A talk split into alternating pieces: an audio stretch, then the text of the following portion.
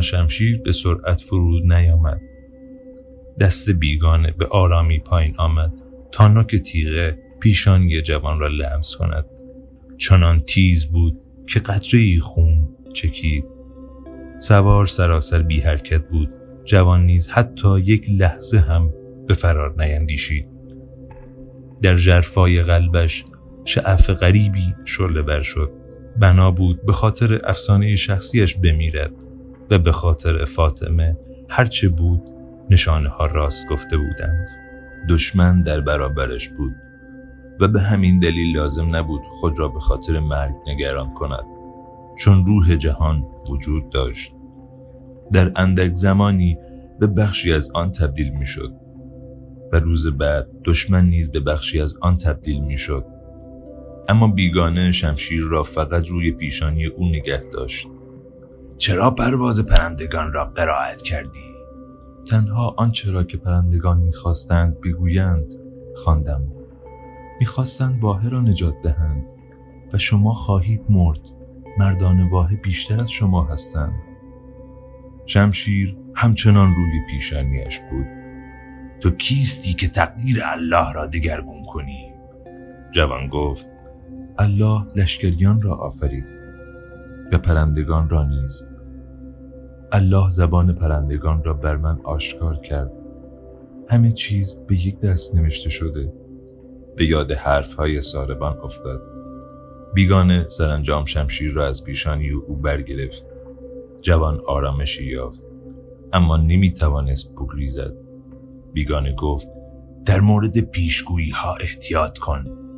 هنگامی که چیزی رقم خورده باشد دیگر نمی توان از آن پرهیز کرد. جوان گفت من فقط یک لشکر دیدم، نتیجه نبرد را ندیدم. سوار از آن پاسخ راضی می نمود اما شمشیر را همچنان در دست داشت. بیگانه ای در سرزمین بیگانه چه می کند؟ افسانه شخصیم را می جویم. چیزی که هرگز نخواهید فهمید. سوار شمشیر را در نیام خود فرو برد و شاهین بر فراز شانش جیغ غریبی کشید. جوان اندک اندک احساس آرامش می کرد. بیگانه گفت می بایست شجاعتت را می آزمودم. برای آنان که زبان جهانی را می جویند شجاعت مهمترین موهبت است. جوان شگفت زده شد.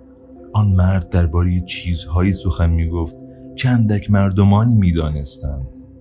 ادامه داد هرگز نباید آرام گرفت. حتی اگر راهی بس دراز پیموده باشی باید به صحرا عشق ورزید. هرگز نباید یک سره به آن اعتماد کرد، چون صحرا برای تمامی انسانها یک آزمون است. هر گام را می آزماید و هر کس را که سرگشته بماند خواهد کشت. حرفایش گفته های پادشاه پیر را به یاد می آورد. بیگانه گفت اگر جنگجویان آمدند و پس از مرگ خورشید سرت هنوز روی شانه هایت بود من را بجوی. همان دستی که شمشیر را گرفته بود تازیانه ای برگرفت. اسب دوباره روی دو پای پسین خود ایستاد و ابری از غبار به پا کرد. همانطور که سوار دور می شد جوان فریاد کشید شما کجا زندگی می کنید؟ دستی که تازیانه را گرفته بود به سوی جنوب اشاره کرد. جوان با کیمیاگر ملاقات کرده بود. صبح روز بعد دو هزار مرد مسلح در میان نخل‌های افیوم مستقر شدند. پیش از رسیدن خورشید به مرکز آسمان پانصد جنگجو در افق ظاهر شدند. سوارها از شمال وارد واحه شدند. ظاهراً مقصودی صلح‌آمیز داشتند اما سلاح‌ها را زیر رداهای سفیدشان پنهان کرده بودند. هنگامی که به کنار خیمه بزرگ وسط افیوم رسیدند شمشیرهای خمیده و تفنگ‌های خود را بیرون کشیدند و با شلیک تفنگ‌ها به خیمه خالی حمله بردند. مردان واحه سواران صحرایی را در میان گرفتند. در عرض نیم ساعت چهارصد و نود و نه جسد روی زمین پراکنده بود. کودکان در سوی دیگر بیشه نخل‌ها بودند و چیزی ندیدند. زنان برای شوهرانشان دعا می‌کردند و آنها نیز چیزی ندیدند. اگر به خاطر اجساد پراکنده نبود، چنان می‌نمود که واحه یک روز معمولی را از سر می‌گذراند. تنها یک جنگجو زنده ماند، فرمانده مهاجمان. همان روز عصر او را به پیشگاه رؤسای قبایل بردند. از او پرسیدند چرا سنت را شکسته؟ فرمانده گفت مردانش از روزها نبرد خسته و دچار گرسنگی و تشنگی شده بودند. برای همین تصمیم گرفتند واحه‌ای را اشغال کنند تا بتوانند جنگ را دوباره آغاز کنند. رئیس قبیله گفت با جنگجویان همدردی می کند، اما سنت تحت هر شرایطی باید محترم شمرده شود. در صحرا تنها چیزی که تغییر می کند تپه ها هستند به هنگام وزش باد. سپس فرمانده را به مرگی بی افتخار محکوم کرد. به جای آنکه به تیغ یا تفنگ کشته شود، به نخلی دارش زدند که آن نیز خشکیده بود. جسدش با باد صحرا نوسان می کرد. رئیس قبیله مرد بیگانه را فراخواند و پنجاه سکه زر به او پاداش داد. سپس بار دیگر سرگذشت یوسف را در مصر یادآوری کرد و از او خواست مشاور واحه باشد. هنگامی که خورشید سراسر غروب کرد و نخستین ستارگان ظاهر شدند، چندان نمی درخشیدند چون ماه هنوز در بدر بود. جوان به سوی جنوب به راه افتاد. فقط یک خیمه آنجا بود و چند عرب که از آنجا می گذشتند. می گفتند آنجا پر از اجنه است، اما جوان همانجا نشست و زمان درازی منتظر ماند. هنگامی که ماه به مرکز آسمان رسید، کیمیاگر پدیدار شد.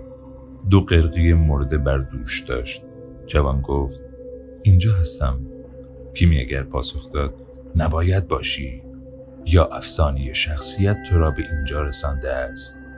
بین قبایل جنگ است، عبور از صحرا ممکن نیست.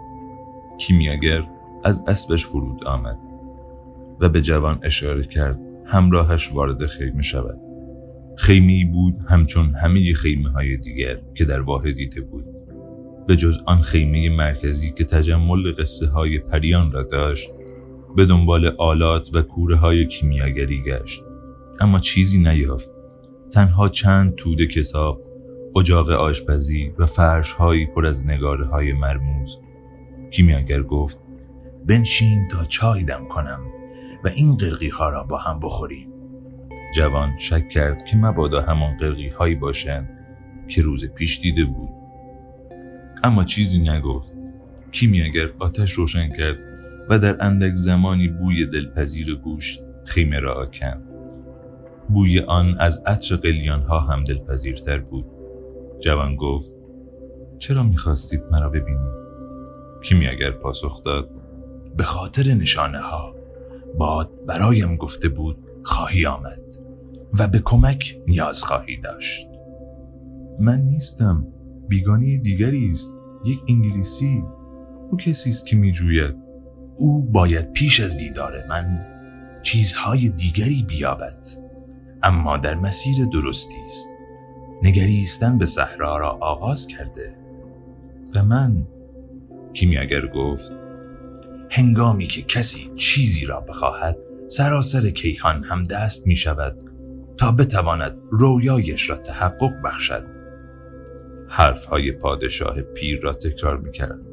جوان فهمید مرد دیگری سر راهش آمده بود تا او را به سوی افسانه شخصیش راهنمایی کند.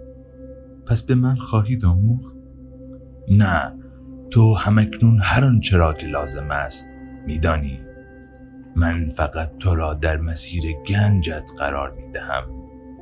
جوان تکرار کرد میان قبایل جنگ است. من صحرا را میشناسم. همین حالا هم گنجم را یافتم. یک شتر دارم و پولی که در مغازه بلور فروشی به دست آوردم و پنجاه سکه طلا. در سرزمین خودم میتوانم مرد ثروتمندی باشم. اما هیچ یک از اینها کنار اهرام نیستند.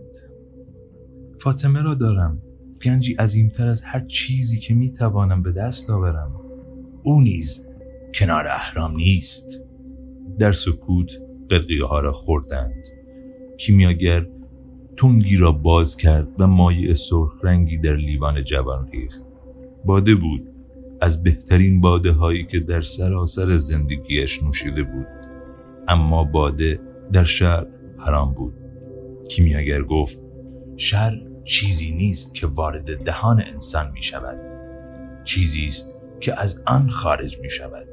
جوان به یاد باده ی دچار سرخوشی شد، اما کیمیاگر او را کمی می ترساند. بیرون خیمه نشستند و به درخشش ماه نگریستند که ستارگان را کم فروغ می کرد.